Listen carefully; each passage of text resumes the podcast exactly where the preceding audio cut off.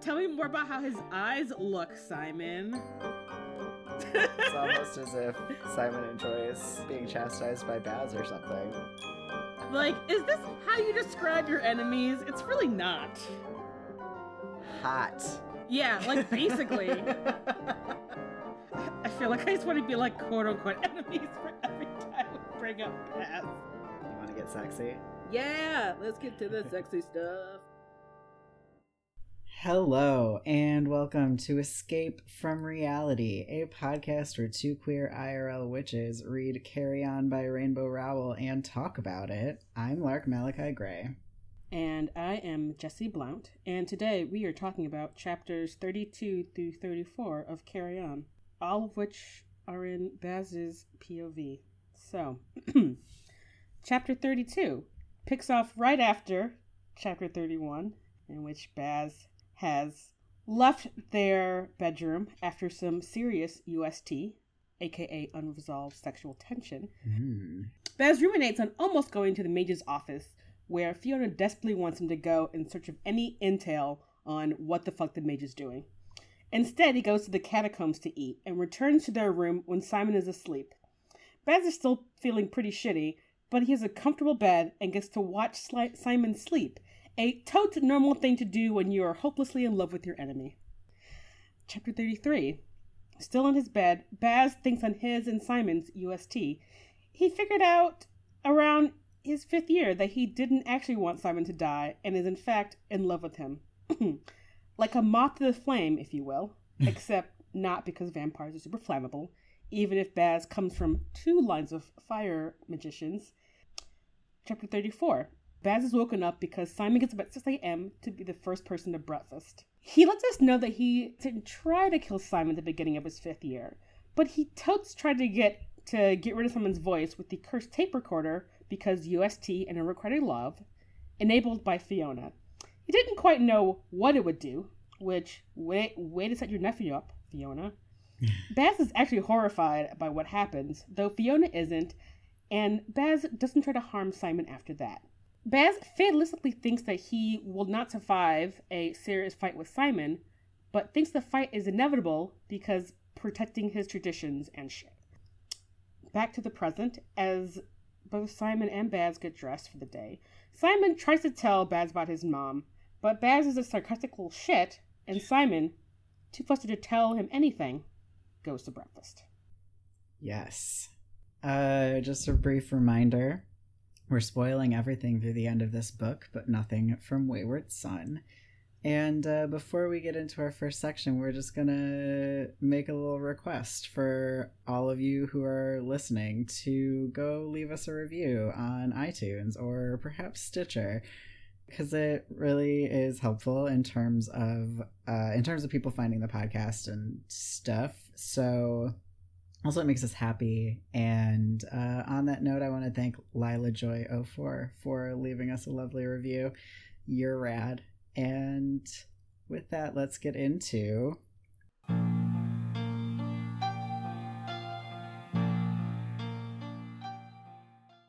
Easy come, easy go.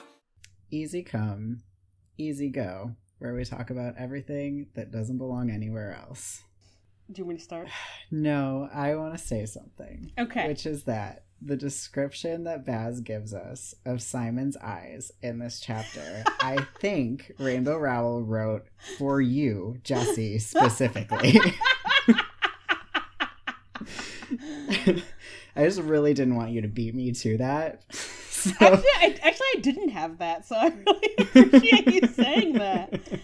Um, for those that don't have the books in front of you or have read the books yet, uh, Baz goes out of his way to describe that Simon's eyes are just blue and not like the sea or with a s- slash of hazel or whatever the fuck flowy ass shit people like to give when they write people having blue eyes. They're just blue.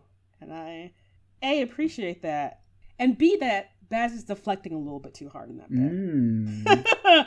they're just they're just like regular blue. They're not like robin egg blue or like sky blue or like ocean. They're just it's just I've looked I've looked enough. They're just regular. It's just regular blue. His eyelashes aren't even that long. yeah, he totally is. yeah. It's yeah, I just loved it. I feel like it's it's like uh, Rainbow Rowell had been hanging out looking at all of the like cerulean orb memes about like fanfic writers and was like, I am gonna do the opposite of this meme. And I was like, this is lovely and funny and meta. Yeah, fanfiction writers love to be really ridiculous describing people's eye color. I mean, no, let me take that back. Specifically, white people's eye color that are either blue or green or whatever. Because I feel like I've never have read a, a long meditation on like the depths of like people who have brown eyes, and it's just like you guys, like a lot of people have brown eyes. Like the fuck. I would read a whole novel about banned cookbooks in a magical world yeah, you would. because I'm a nerd and also just give give me that. Just let me know. Just if anyone has written that book, please de- please message us because I want to read it. yeah, that little section's pretty wild. Yeah, maybe also connected to this is that I don't remember which chapter it is where Baz mentions his dad goes to the like conservative rich people magicians meetings and he just wants to talk about like magical livestock and and like seed stock and I'm like I also want to read this book. Give me a book about magical farmers, please. What is oh shit, I can't believe I'm gonna forget. You know, seed catalogs are like some of the most beautiful things to shop, and I feel like if someone wants to make like an illustrated magical seed catalog, Oh my god. we would we'd sell it in our shop probably. Ugh, Yeah. If I knew how to draw, that is what I would draw. It'd be so cool. Get those flowery descriptions going. LOL. Pun Yeah. intended. I know. Uh, let's let's stop having urban fantasy and start having rural fantasy. Thank you. Modern rural fantasy. Requests the cottagecore push to no one's surprise. Yeah, I mean, listen, cottagecore is already gay. Witches in a cottage is already like a thing. Like, where, where, where is it? I guess I gotta add it to my to-do list of things that I want to write one day. Yeah.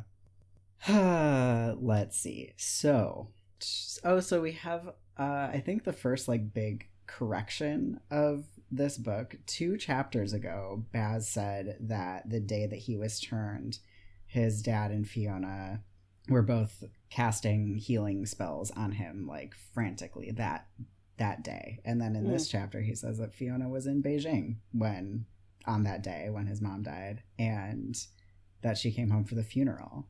Hmm. So, continuity error. You're correct. So close to each other, too, which is like someone should have caught that in editing. Mm-hmm. I, I didn't even notice that.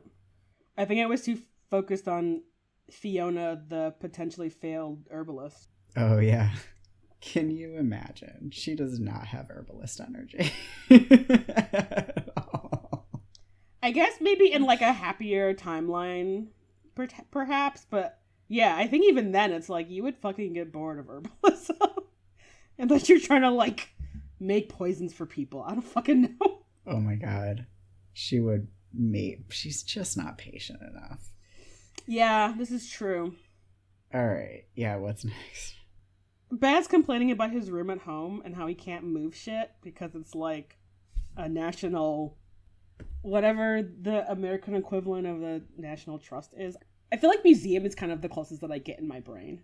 I didn't Mm. look this up, I'm sorry. But I'm like, he lives in a goddamn museum. We can't even like put up any fucking posters because it's like it's a historical building. You can't fucking do shit to it. And I'm like, that's like a seems like a shitty place to grow. Yeah, it does. It sounds terrible.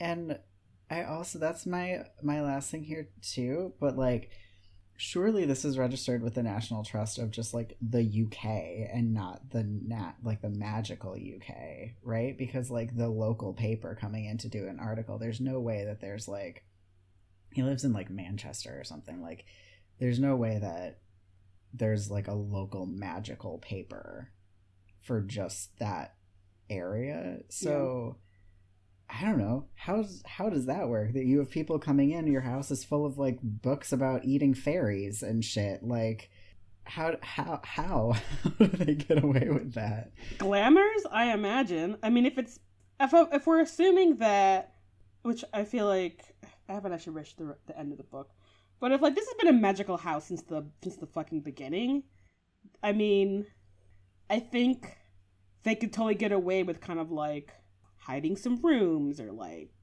match eh, like glamoring the like bookcases and kind of just like especially if it's like oh hey there's some you know fluff reporter here to do a piece about this like historical house that's been there for like a thousand years or whatever. And they probably have enough time to like prepare. Fair, so. Fair. but yeah that's, that's so weird to like live there. Like do i feel like in the us a place like that no one would live. But i guess i don't know about in the uk i didn't have time to look this up i was too busy looking up about horse blood so uh, yeah. Well, we Anyway, obviously shitty. don't know. Um, but that's my last one here. I have one more thing. Baz's observation of the way that Simon sleeps, where it's like a curled up defensive position, just makes me sad. Just Mhm. had like crying. It's like crying emojis. Yeah, that is incredibly sad. So let us move to.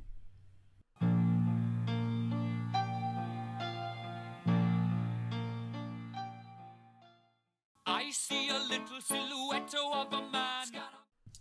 I see a little silhouette of a man where we talk about character development. You want to start with Baz or Fiona? Um, whichever. I have Fiona first. In Let's my let's, let's do. Fiona then. I don't know if I want to start with how much I think she's a terrible human or just how much she's a fucking disaster. I actually my first my, the first line of my notes is my poor disaster Fiona 'Cause she's Yeah. such a fucking mess. And then my next line is that her theme song should be like the song "Killer Queen" by Queen. Yeah. It just I Ooh, don't know. It- so perfect. also, I love that song, and I'm like, oh wow, yeah, dynamite with a laser bead, indeed. Yeah. Because you're just all over the fucking place. Jesus Christ. Like she's surviving on like revenge and, unha- and unhealthy coping, coping me- mechanisms, which is like it doesn't have to be that way. I will reiterate that she is an Aries. That's true. Aries fucking never forget. God damn. she is like oh my god she is like big aries energy for sure everything about her and her i just love that like her i mean i don't i hate it for her but like her her rage is so just like directionless and she's just like do anything like i don't care baz like i don't literally don't care even a tiny bit. Just like steal a paperweight. It doesn't matter. I'm just like mad and this will make me feel better. The yeah just like the the randomness of it is is weirdly charming in a way even though i feel like very terrible for her. Yeah, I feel like I would love nothing more for like Fiona to like have some chill and maybe some empathy by other people. Baz being like, "Oh yeah, that tape recorder thing uh didn't get Simon. It got some other of my classmate." And she's like, "Oh, psh, she's not even like a fucking pure blood. I don't give a fuck." I'm like, "What, girl? What the fuck?" i know that's that's why, why i just wrote wow i hate her and then the quote she's not one of ours is she like ooh no yuck Mm-mm. like Yeah. throw that Yeah. all the way away fiona i Yeah. do not like this Right. It's like, what the fuck? Like, what? Yeah, and I. She's such a disaster, and I'm also a little bit like, mm, maybe you really shouldn't be around um your young nephew if you're gonna be doing all this fucked up shit and like putting all this pressure on him to be like, well, you're at school, you gotta fucking do something about the mage, and it's like, bro, he's like 18, 17. currently yeah one of those It's like, And especially when Baz is like, "Oh yeah, my way to school," she's like, "Fucking go steal some shit." It's like Baz has been like a fucking torture coffin for like a month and a half, and you're just like, "Oh, and by the way, you better be keeping your eyes on campus." I'm like, that's not how you treat children. Yeah. But then like Baz being like, I'm gonna go along with it because Fiona's like grief and rage keeping his mom's memory alive is I like, know. oh my god. Because like you can say a lot of things about Fiona, but a lack of passion is not one of them. No. All passion, no compassion. Uh, Oh yeah. hmm She refers to well, she refers to herself as not a race traitor, but uses the word race traitor and then talks about the fact that she's dating normals by saying, I'd never marry one. And like uh, mm, one in that sentence is very like it all mm, I Yeah. just like you are uh I mean this this series of chapters you really don't come away from with really any like doubts about how right the mage is to be against these people even though you also come out of them being like whoa the mage you are a terrible person but that's for a later section yeah. I was actually so curious about that because I'm just like, does Fiona think that magicians are like so removed from normals, or was it just sort of like a quick shorthand to sort of let Baz know like what she meant? I think that she she does think that they're so far apart as to be like almost a separate species or something like that. I don't. Yeah, I suspect you're right. It's yucky. Yeah, yeah. Fiona's like not a good person. No, and unless you have anything else about her, uh, neither is Baz. So maybe we could talk about. that. yeah, let's let's talk about Baz also in these series of chapters. Uh, my first note is just I don't like him.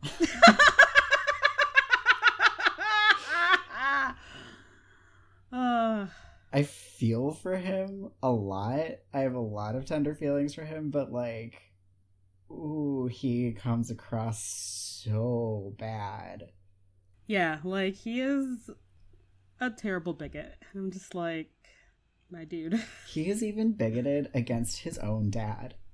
Yeah, the shit that he says about his dad, like he's a fuck. Like I'm just like, what? I know. My mother must have been what desperately in love to marry him. Like, ew, a farmer. Like, Jesus Christ.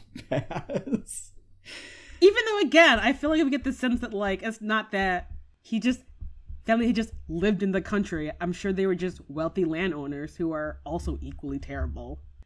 I mean, if his dad likes talking about livestock and seeds, maybe he does have more of a role in the actual like agriculture than Yeah, than that. yeah, but he's not like out in the fields like No. telling them. No. So, so yeah. Uh, um yeah, Baz gets this sentence about how the mage implemented taxes to pay for every faun bastard and centaur something and pathetic excuse for a magician to attend Watford. Taxes were for normals. We had standards instead. Like Basilton Grimm-Pitch, go to your room. you need to think about what you said. Which, yes. Which, you know, just you know, I know that probably listeners know this, but just because you're gay doesn't mean you're still can't be a bigoted piece of shit. Yeah, truly. uh, yeah. And it's like, it's past, I think, the regurgitation of what you hear your family say that I think that I would say that if he was like a younger character, maybe we could be like, he doesn't maybe quite, he's just like kind of like parodying this. He maybe doesn't quite actually believe this, but Baz actually believes this shit.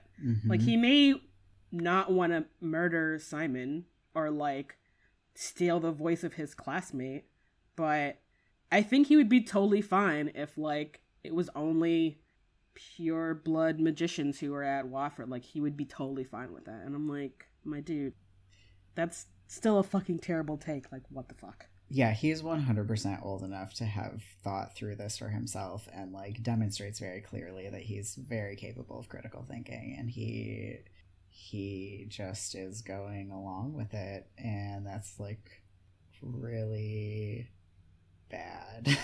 it's just Yeah. really gross. Yeah. I'm interested.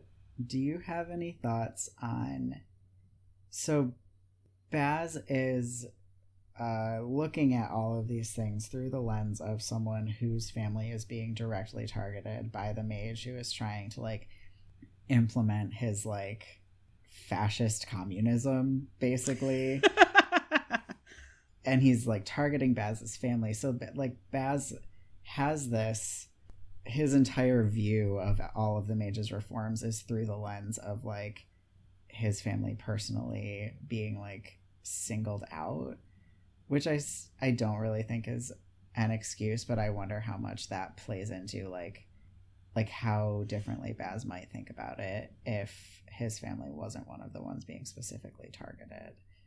I think that he would maybe not feel as strongly, or perhaps maybe even embrace some of the things that the mage, some of the mage's reforms. If I think if his family wasn't being specifically targeted, I think that he would maybe still feel a lot of passion against what the mage is doing, but would maybe embrace some of it. But I think the fact, I think compounded by the fact that he is unspoken magical royalty, like top of the food chain of the old families, m- means that like means he's extra angry because there's definitely like a lack of power and privilege that is being taken away from him and his family because of the mage. Mm-hmm.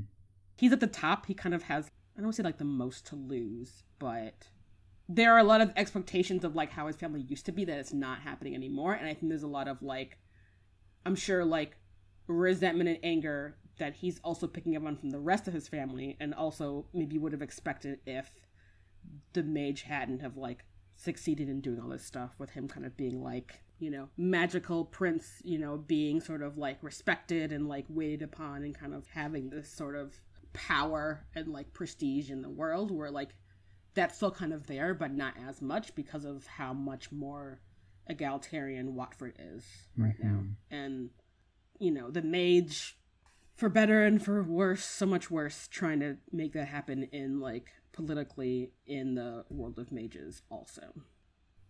Yeah, I think also Baz is viewing this like these are all beliefs that his mom held, and his mom is like so exalted by Fiona and Baz's dad, Mhm. and like we have no way of knowing how she might have changed as a result of like you know people starting to have larger conversations or whatever and i feel like baz's whole family is very stuck in like whatever you know natasha pitch at the time of her death like believed and stood for like that's the only thing that's acceptable and then Mhm. there's this like usurper of the mage who's coming in and like inarguably doing things the wrong way yeah. he is i mean he he is violating people's rights left and right like regardless of our thoughts on the people whose rights he's violating. Hmm so i think that that has to also play a role in terms of how baz is like processing all of the things.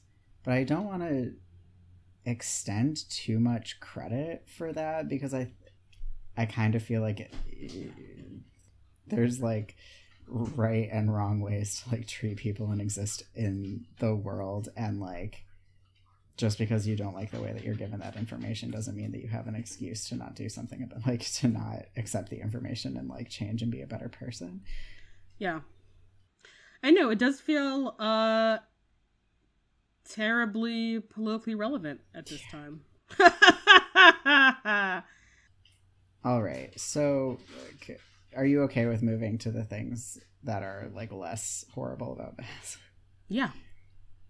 Uh, I actually think that you said this recently when we were talking about like why his mom's ghost was coming to Watford. You were like, I think it's because like he feels at home there and he doesn't at his house, which is confirmed in this chapter.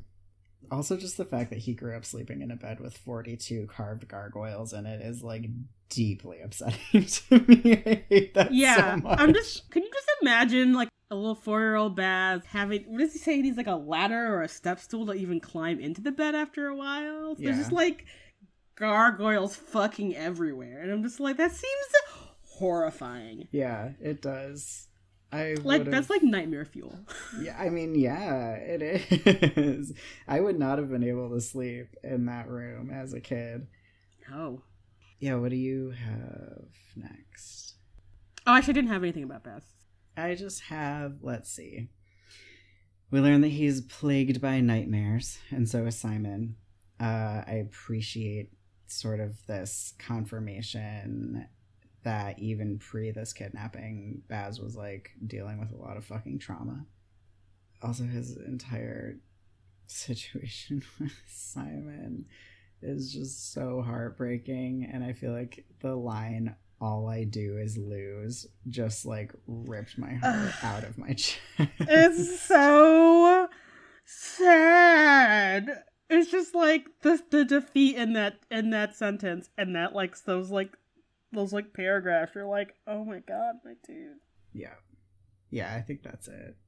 Baz is uh, simultaneously horrible and tragic. The end. oh.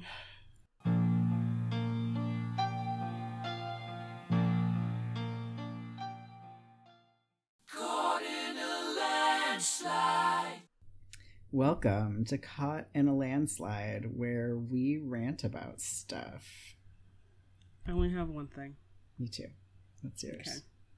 which is, for the love of God, get these children some mattress protectors. Baz is like, oh man, the dust and the goose down in my bed. I'm like, no, what? Are you fucking kidding me? I'm like, how do you? How is anyone breathing in these fucking beds? Oh my god. Ugh. Jesse is so mad. I mean, Ugh. okay, granted, I like some down bedding. I really do. But I also have allergies and I just can't I just imagining sleeping just straight up on a down mattress with the with the feathers poking you through the sheets just sounds itchy and terrible and all the dust and I'm like it's fucked up. it is fucked up. I don't know. I'm just very angry about that. It's like all the like how damp Hogwarts is. I'm just like, please, you're you have magic and prove the conditions. You're just basic living conditions. That's so. That's so, this is the first thing, right? That's come up in this book where it's like, what is the point of being magic? Like, why did you? Why is this a thing that? And I mean, I guess it's because we need we need Baz to like be able to point out to us that this is like not up to his standards, but he likes it anyway Yeah. from a like narrative perspective. But hmm uh, yeah, you're totally you're totally right. I mean, I think we can cut him some slack being a vampire. Like, I'm, I'm sure there are things that don't bother him, and like, I'm sure Simon has slept in unfortunately worse situations than a like dusty down mattress. So Yeah, and I think that is also uh, one of we get several like very nice juxtapositions between like Simon and Baz in these chapters. Because when we first saw Simon get into the bed, like he just talks about like how wonderfully comfortable it is, and then we see Baz first get into the bed, and he's like, "It's pokey and lumpy, but like I love it anyway." which is very nice, uh, Mhm. just getting these like side by sides of who these characters are. I love this Yeah. book. All right, my rant. The audacity of the mage coming in to raid people's houses and just fucking sitting there drinking their tea while his men go through and like steal their shit. But an asshole. what a fucking dick. I holy shit. And like you know it's like the good China and then he leaves and he's like, I'm not gonna clean that shit. That this is your house and fucking Mhm. leaves and I'm just like like maybe he puts his like gross boots on the furniture. Like you could just imagine just the sort of terrible shit that he would do. Like staring down these fucking people in their own house. Like what a piece of work. Absolutely. oh, Uh yeah. Yeah. Um, so speaking of the mage, let's uh go to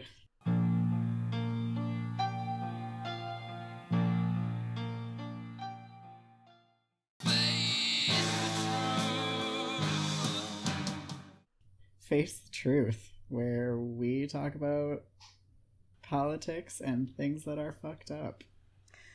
Yeah, we get a lot in this chapter. Holy god. So much. What a political chapter. I know it's it's so meaty, and it's actually it's actually a really great. Uh, I don't know the word I'm working for because like Simon doesn't know much about the political stuff, so all of his head is just like, why do I have these feelings about Baz? And you're just like, oh my god, my soft little like oatmeal cream pie. like, but Baz is all like, we get all the meat of the world because Baz is like deep in it, and it's just like a really excellent like contrast. Yeah. Ooh, so we start off with the mage raiding everybody's fucking houses Mhm. and using the line, the line. There's nothing to hide as long as you don't have anything to hide. Which is like I want to like jump in dive into the pages of the story and be like say I do not consent to a search. Say it. Say it. Don't say anything but I do not consent to a search. Just keep saying like, which obviously is not policy that uh the mage has implemented Yet another magical world that needs some fucking lawyers. so desperately. I just feel like all of my like anarchist meme or zines from back in the day, like all of my like alarm bells are just like going off of like the list of things. like just be like, you just need to say like, am I under arrest? I do not consent to a search. It's not not gonna stop them, but at least when they arrest you and steal your shit, you'll be able to like say that you did the things when you go to court to try and fight the cops. Come on. Put your phone in a oh. lead line box. Just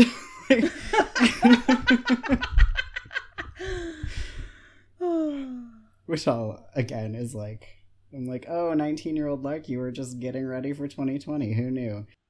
You you were your 19 year old Lark was you know really had the the eye on the prize there. so. Apparently.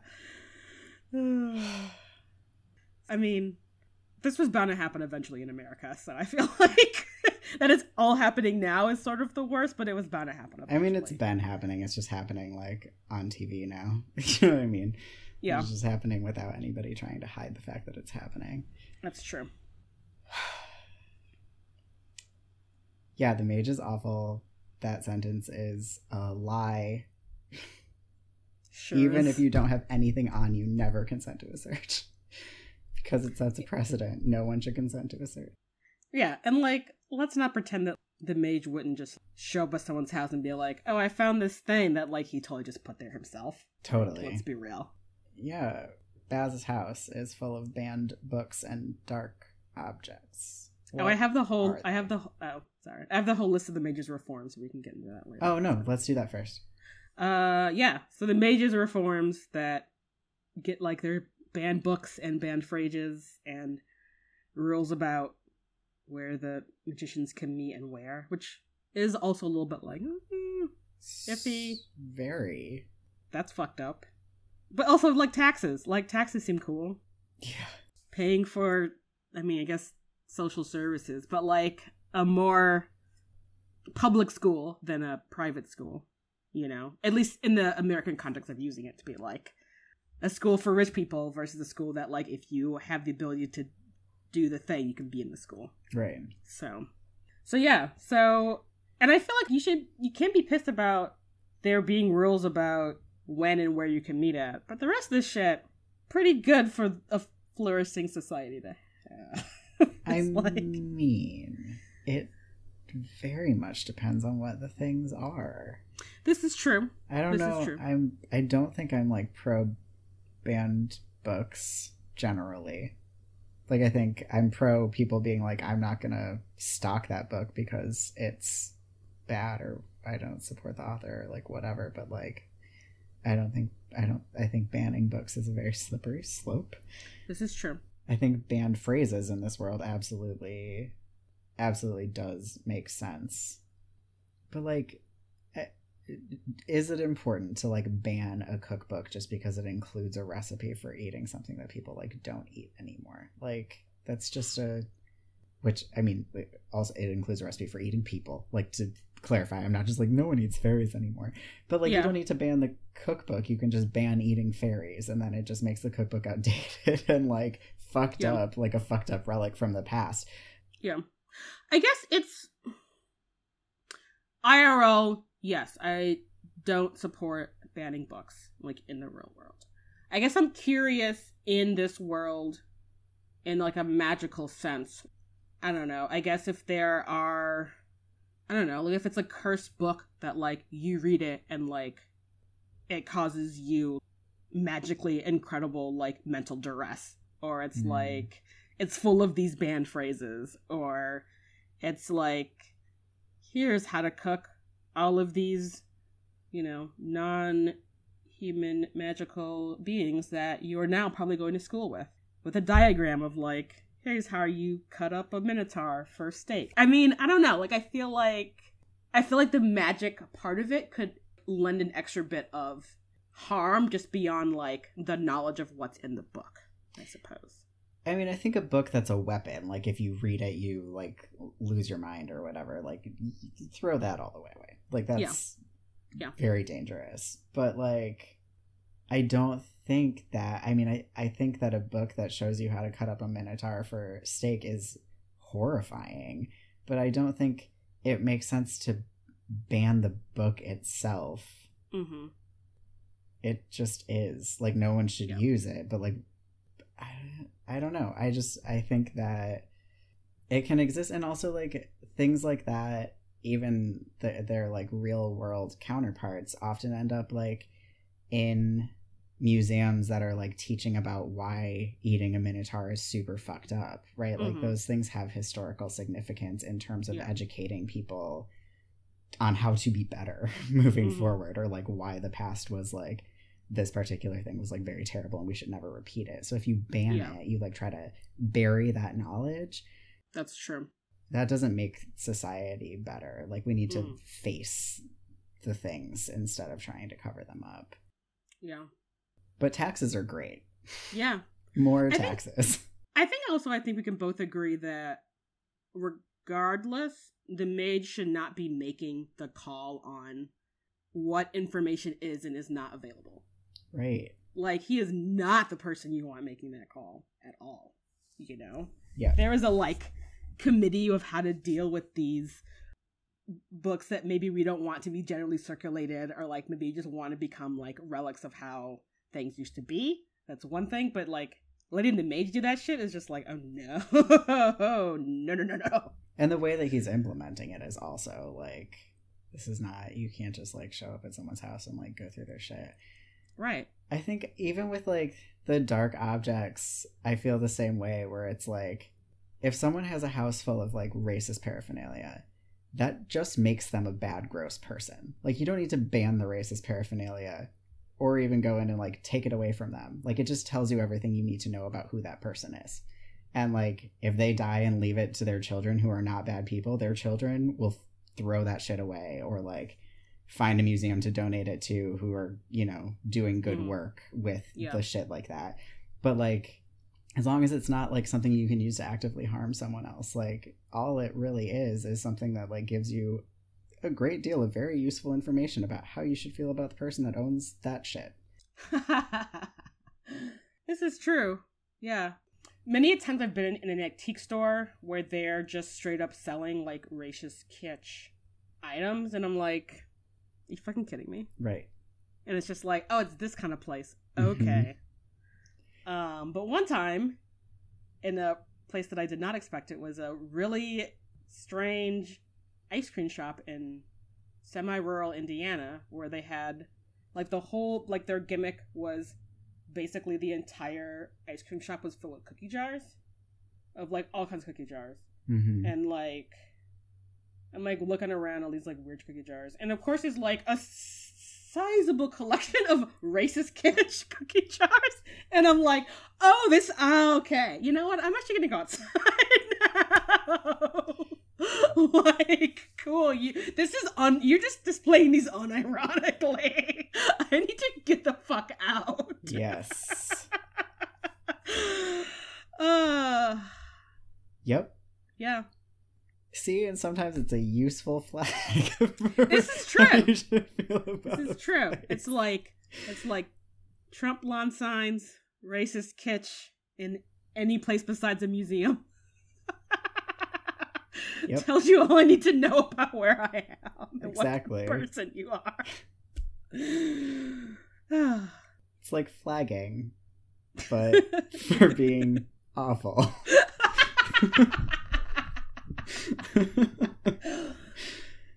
I mean, if they do have a Confederate flag print handkerchief in their back pocket, you should avoid them. oh yes. or anywhere. Other truck Uh. window. Yeah. All right. Um. Oh, I have one more thing in politics, which is the fucking cursed tape recorder that Fiona gives Baz.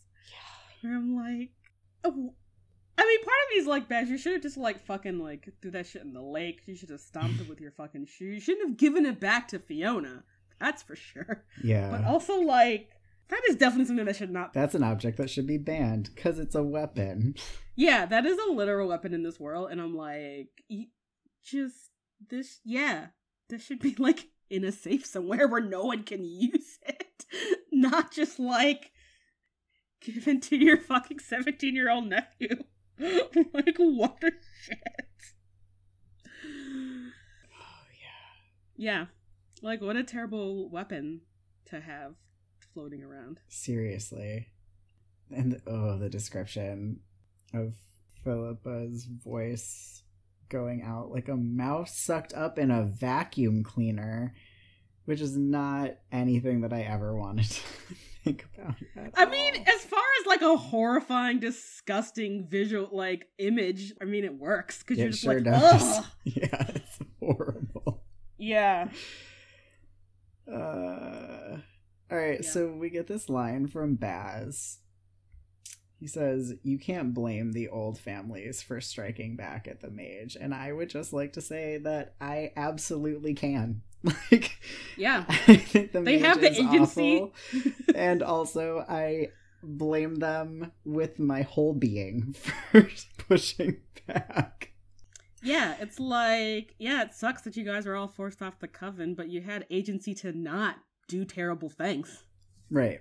And then you decided to ignore that and do terrible things. Yeah. Yep. You you absolutely deserved to lose power. It's complicated because I don't like the way that the mage did the things, but like you shouldn't just be sitting there stewing about how you lost power. You should be like sitting there thinking very hard about what led to that situation and how you can do better in the future. And like the worst thing is it's like you didn't they didn't actually lose that much power. Like you still have your wealth Mm. and your literal magical abilities and your fucking Hello Winnie. Your She's like, humongous yeah. your humongous gothic magic filled estate. It's like okay, yeah, so some like half pixies and some minotaurs are like going to the school. Like, calm the fuck down. Yeah, I just meant their polit- like literal political power of being on Yeah. the deciding governing body. But it's like that didn't have to happen to you. You could have made different choices, and then you could still have a say in how things are going if Yeah. you weren't absolutely horrible human beings, but you are, and that's something that you could stop being if you decided to. So, And I, I actually I can't help but think that the like old family gatherings that Baz isn't going to, but his dad is, is probably like the worst conservative bullshit you can imagine. 100%. Yeah. Sometimes this feels like actually both of our pod- podcasts lately feel like we have just like a current politics podcast. I mean, I don't think- like. I mean, I think partly because like we just keep doing the same shit in modern society like over and over again. so it's like nothing about our current political situation is like new. Like the combination of things is new, but like each individual aspect is like, okay, cool. Like, you know, fascist white supremacists are pushing back against like marginalized people trying to have some kind of rights and like also fucking greed and also we don't want to give black people any kind of social safety net so we're gonna drive this country off of a cliff in order to prevent and i'm just like i just feel like we're just living in a giant trope of like terribleness of like incompetent government and then also white people with privilege being ridiculous Mhm. that like i mean you almost couldn't like if this was in a book you'd be like that's too much y'all Yeah. I mean, accurate. Yeah. It 2020 really does feel that. It's like, come on, be realistic. All of those things wouldn't happen at the same time. yeah Like, no, Yeah. actually, they called it. This really is what the apocalypse feels like. Give away your money, everyone. The moral. Let's go talk about sex. woo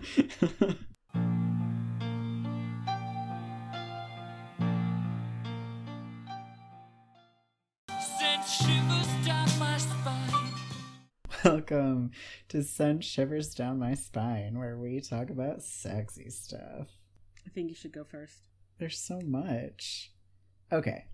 So this is the other like really beautiful juxtaposition between Baz and Simon that we get in in this chapter. So way way way back early in the book, we got this line from Simon talking about being roommates with Baz where he says Sharing a room with the person you hate the most is like sharing a room with a siren. You can't ignore that person and you never get used to them. It never stops being painful.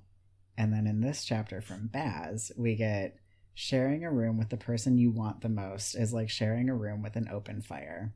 He's constantly drawing you in and you're constantly stepping too close. And you know it's no good, that there is no good, that there's absolutely nothing that can ever come of it. But you do it anyway. And then well, then you burn. these confused boys I know. Oh, and I just, again, this is exquisite writing. yeah These two sentences, spaced apart the way that they are, like, it's just. It's sending shivers down my spine. it's so good. I have literal goosebumps right now. oh my god Yeah, what do you have first? Uh, that it takes us 200 pages, but only like what, like four Baz chapters before it's like, oh yeah, I'm deeply in love with him. And I'm Mhm. like, great, I'm glad someone I'm glad someone isn't confused about their feelings. Also, it's like, oh. Uh-huh. Uh yeah. Can I read that to you? I have that sentence Yes, here. yes, yes. So Baz is talking about how he survived his kidnapping by thinking about Simon. Right? And when I felt myself slipping too far, I held on to the one thing I'm always sure of blue eyes, bronze curls, the fact that Simon Snow is alive and that nothing can ever hurt him, not even me. That Simon Snow is alive and I'm hopelessly in love with him. End scene. Just Because this is definitely like a wham line. You're just like, you're just like, you know, you're just sitting there, and then it's like someone has like chucked the feelings at the back of your head. Yeah. It actually a little bit reminds me of. I mean, obviously, there's not the same emotional weight, but like the first episode of Welcome to Night Vale, where Cecil's like, "And I fell in love instantly," and I'm like, oh yeah. Yep. Mm, yeah. What's next?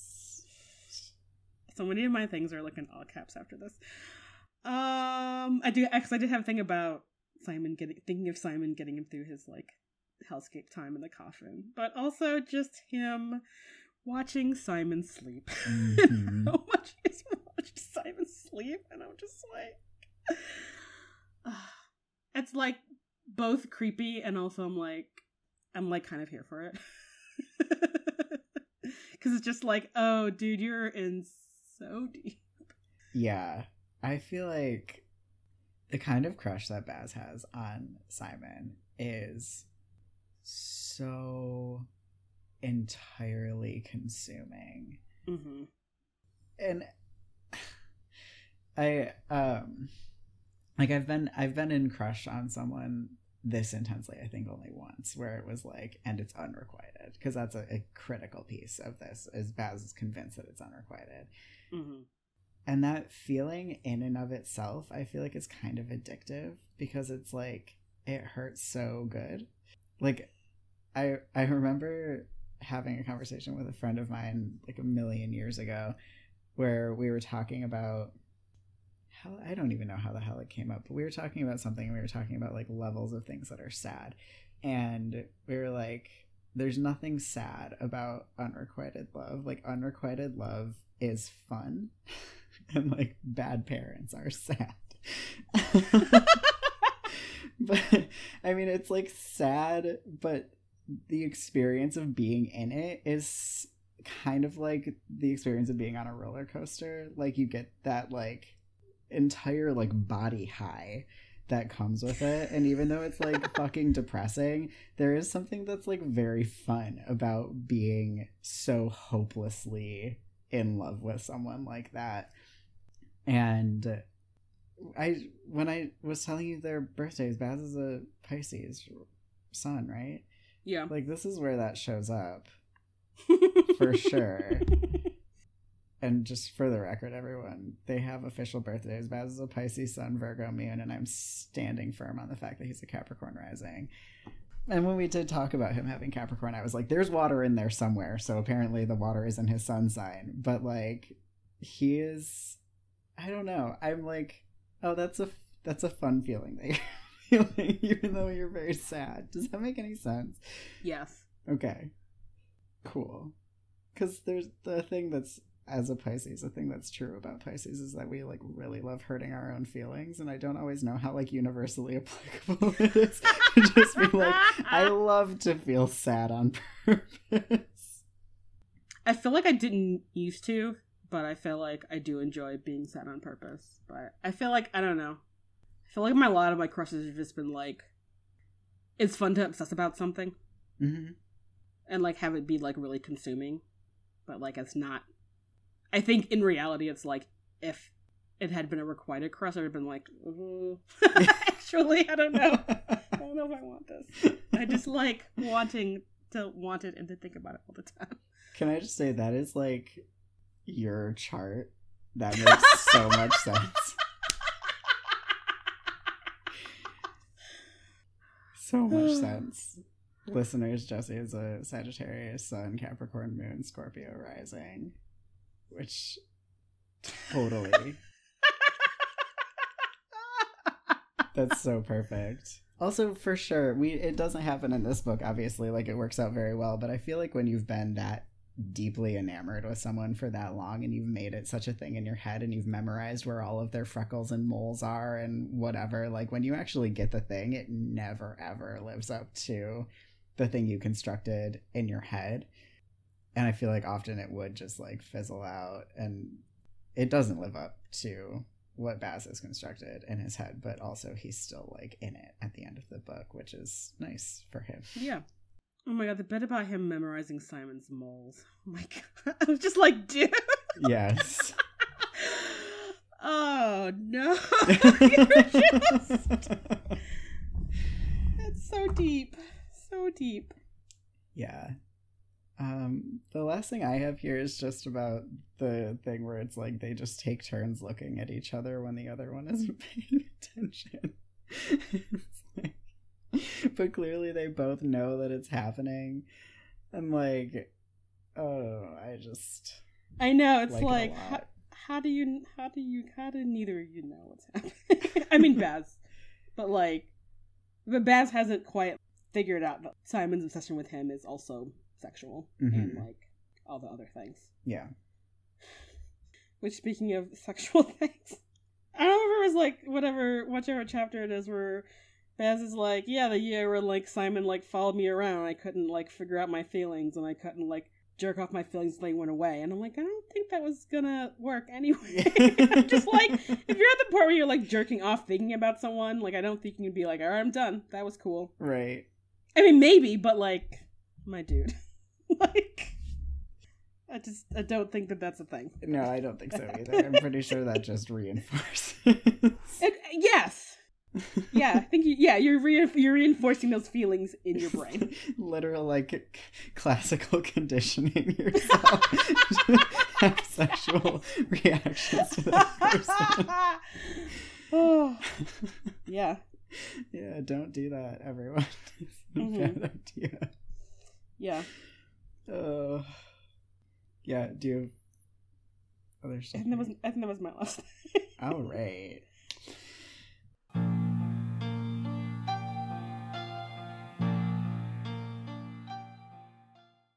Is this just fantasy? Welcome to Is This Just Fantasy, where we talk about magic and science and magical science. so back to the uh, banned cookbooks. I like how when Baz is like, they didn't disappear because we ate them all, which he yes totally had to specify because there are so many animal species that people have just eaten to extinction. yes. are close to extinction. So, the most interesting one that I I was listening to a podcast recently where they were talking about like kind of just this species of animals that like don't exist that people kind of ate into extinction, and that uh, scientists think that that's what happened to the woolly mammoths because they were such an important food and like pelt and like resource for whatever human subspecies or whatever was alive at the time of woolly mammoths and also maybe they tasted really good. Hmm. So, and it's just really interesting to think about like us like eating like these giant animals into extinction. I'm just like, how? Yeah. So like not not even necessarily a modern phenomenon of, of capitalism, which is surprising That is surprising. yeah. So, and probably maybe something analogous to eating fairies is those like songbirds that people would like eat whole that are like totally endangered now. See what I'm talking about? No. I don't know if they're just specific to France or if it's like a cuisine that like French people are really into, but there are these like songbirds that apparently are, I guess, really fucking good that you would prepare whole to eat the whole bird, but they're hella endangered because people were eating the shit out of them. It's such like a weird thing, but apparently they're like incredibly good, like sinfully good. that's that's a very French thing to do. Feel like eating tiny songbirds and like eating the legs of frogs has very similar energy where it's like that is so much work for such a small amount of food. Yeah. Anyway, but let's get to the fact that I spent the thing that I spent like 10 minutes a day looking up, which is uh Baz says in these chapters that he said he could drain a polo pony without spilling a drop basically, which I'm like, are you eating enough, dude? Cuz like how are the rats in the catacombs like cutting it if you could consuming all of the horse blood. So of course it had to be like, how much blood does a horse have?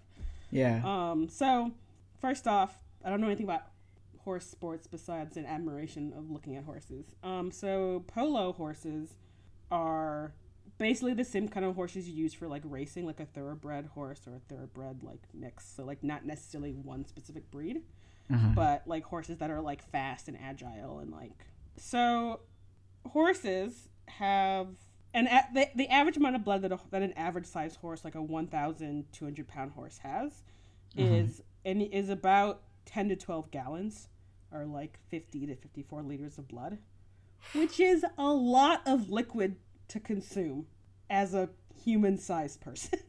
Yeah. Where where is it going to?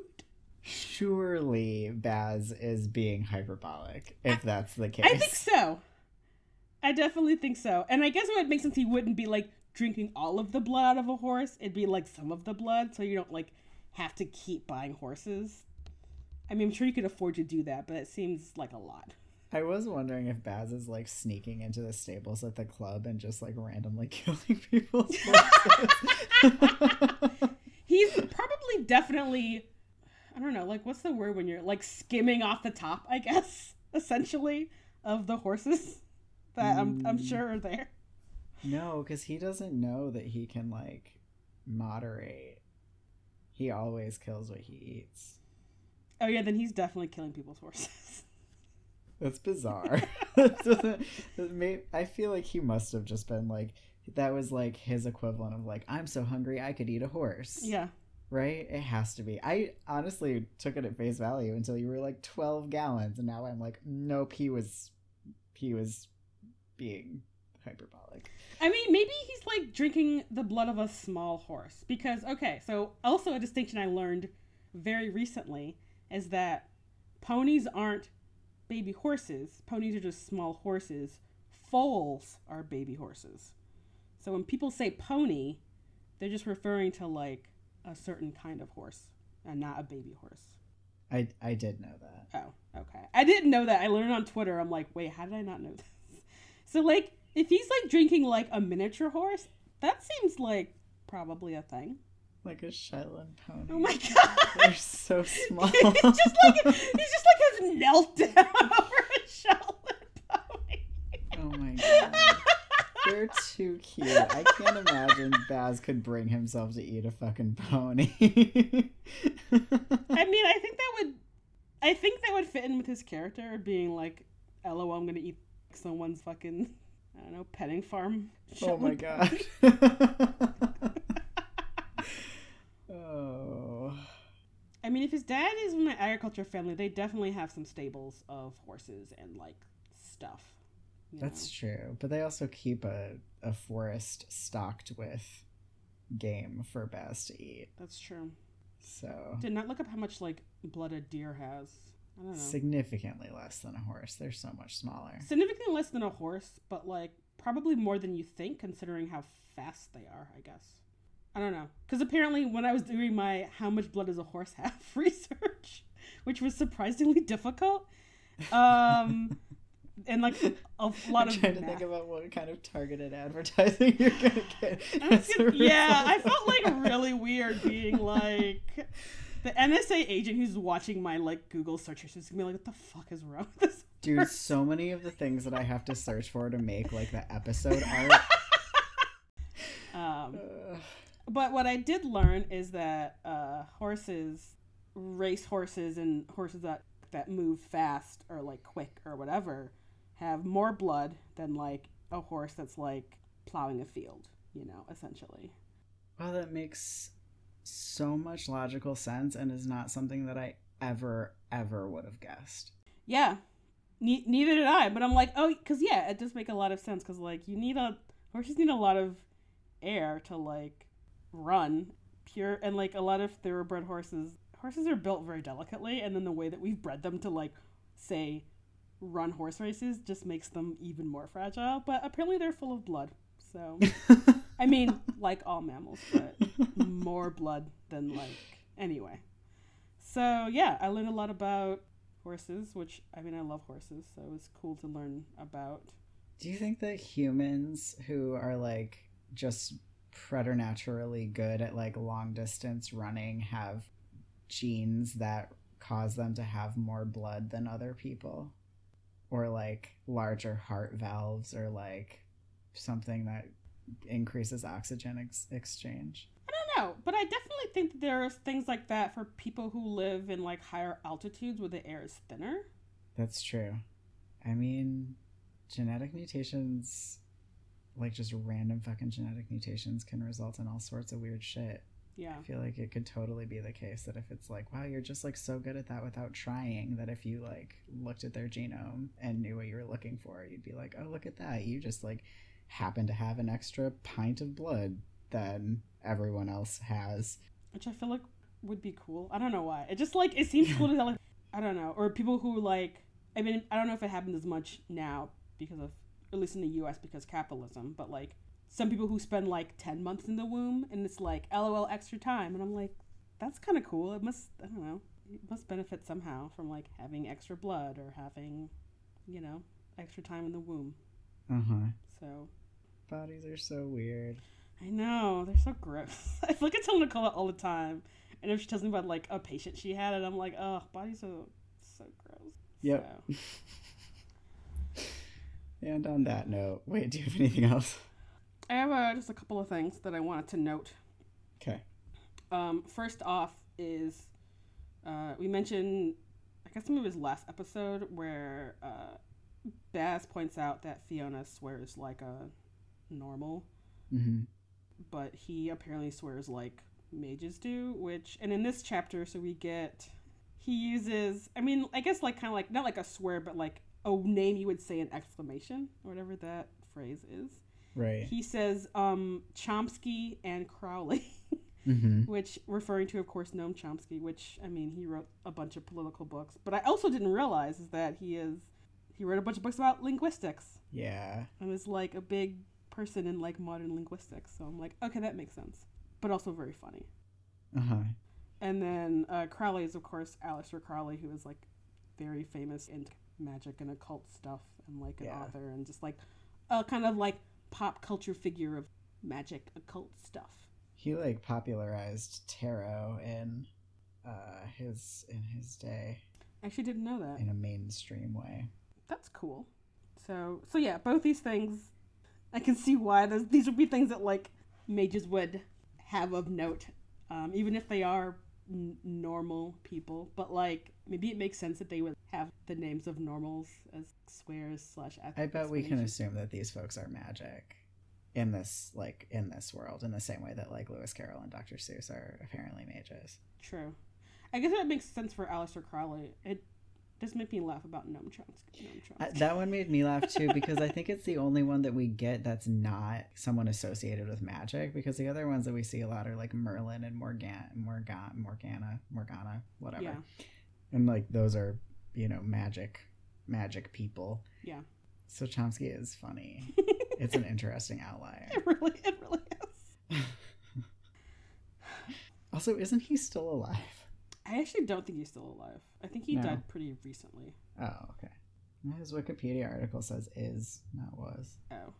I was skimming it pretty quickly because I spent so much time looking about horse blood. I was like, what? I was like, what is my brain? Uh, uh, also, we get some more stuff about vampires, which at this point in time, Baz does not know much about because he doesn't personally know any vampires and his family is not very forthcoming with information. But he is kind of dead, whatever that means. right? It's that I think is definitely like worth noting, especially like Baz's attitude towards it. And I also just felt like it was, you know, Baz is so composed even when he's like narrating to us. And so his like, it's not like I have anyone I can ask. It just like felt like a really, it felt really big, you know? Yeah. It was like he's pretending like it's not a big deal, but like you can tell in his in his voice if you were actually hearing a voice that he that is really hard for him. Right, and like there's definitely a clear sense of like his family just like trying to like ignore the fact that he is a vampire, basically, Mhm. because like how easy would it be for the Grimm-Pitches to find a fucking vampire, strong on them, and be like, "So we have some questions for you," you know? Ooh. Who's gonna say anything? They like they probably would have just murdered the vampire afterwards anyway. Like. I mean, you're not wrong. I don't. I mean, so like the ethics of that is obviously terrible, yes, but Baz just doesn't know things about himself, and I feel like it seems like it would behoove his family to know important things about Baz. Like, Totally. is is he immortal? Like, what does that mean? Like, what does that look like? You know, important. That seems like an important thing. And like, yes, like his whatever the fuck kind of debt is, his interpretation of that, like, that seems like a kind of important thing that at least his family should know. Doesn't it also seem weird that there hasn't been like a magical anthropologist who goes and lives among vampires and writes a book? Yeah, though I guess yes, that does seem weird. It seems like what Penny would do when she grows up. Yeah, I guess if I, I, if I had to guess, I would imagine that, considering the old family's bigotry about everyone that's just not a straight up, whatever long generation mage, they just like don't super pay attention to. Yeah, but there's also a, a strong a strong history in anthropology of horrendously othering the subjects of your anthropological endeavors, which fits true. right in with the old family energy. That is true. That is very true. Maybe someone did, and the vampires just ate them. yeah. They're like that kid never came back from trying to do their doctoral thesis. Oh my They must have just dropped out. It's not totally like this, but did you read that story about a couple of years ago? Like some white dude who like tried to go to this uh, remote island. I don't remember exactly where it was, but there was like a kind of remote indigenous people that live there, Mm. and they just fucking straight up murdered this dude. And I'm like, that's probably what like that's what you get yeah. from just being like, I'm just gonna row up to this island, uh, and just see what's going on. And it's like, no, dude, what? yeah. People fucking live there. Like, Yeah. no. Oh, I so- kind of love that story. I will send you a link to the actual details, but that's pretty much the gist of it. So, and it's kind of like good. It's like kind of basically the Yeah. internet was like, "Yep, that's exactly what you deserve for doing that thing that you shouldn't have done." Yeah. So, so yeah, yeah. Badgley needs, yeah, someone needs to have fucking written a book or like ask some vampires some like questions. Like, come yeah. on, Yep. I'm with you on that. poor Baz. Uh, do you have anything else? I don't actually. All right. Thank you for listening to this episode of Escape from Reality. Don't forget to rate and review us on iTunes and also to check out our other podcast, The Gaily Prophet, where we talk about Harry Potter humorously yet ruthlessly. We are on the internet under the umbrella of the Gaily Prophet. Um, we're on Instagram, Twitter, and Facebook at the Gaily Prophet. Our website is thegailyprophet.com. We are on Tumblr at the Gaily Prophet Podcast. And if you want to support us financially, we are on Patreon at patreon.com slash the Gaily Prophet. where you get all of the episodes of Escape from Reality with both bonus content and early. So, you know, that's a fun perk. Uh, you can find me on the internet on Instagram at Lark Malakai. That's L A R K M A L A K A I, or on my website, which is spelled the same way. And uh, if you go to my website, you can get a tarot reading from me if you want to. So Which you should. fun. You should totally do that. highly, highly recommend that you do that. Um, you can find me on the internet on Instagram at Live from Detroit or on Twitter at Jesse underscore Detroit if you want to know my thoughts about IRL terrible people. in case they aren't made clear through our allegories. Uh, um, our show art is by Theo Julian Forrester. The music in our theme song is by Kevin MacLeod. The rest of the music in the podcast is Bohemian Rhapsody by Queen. And until next time, Scaramouche. Scaramouche.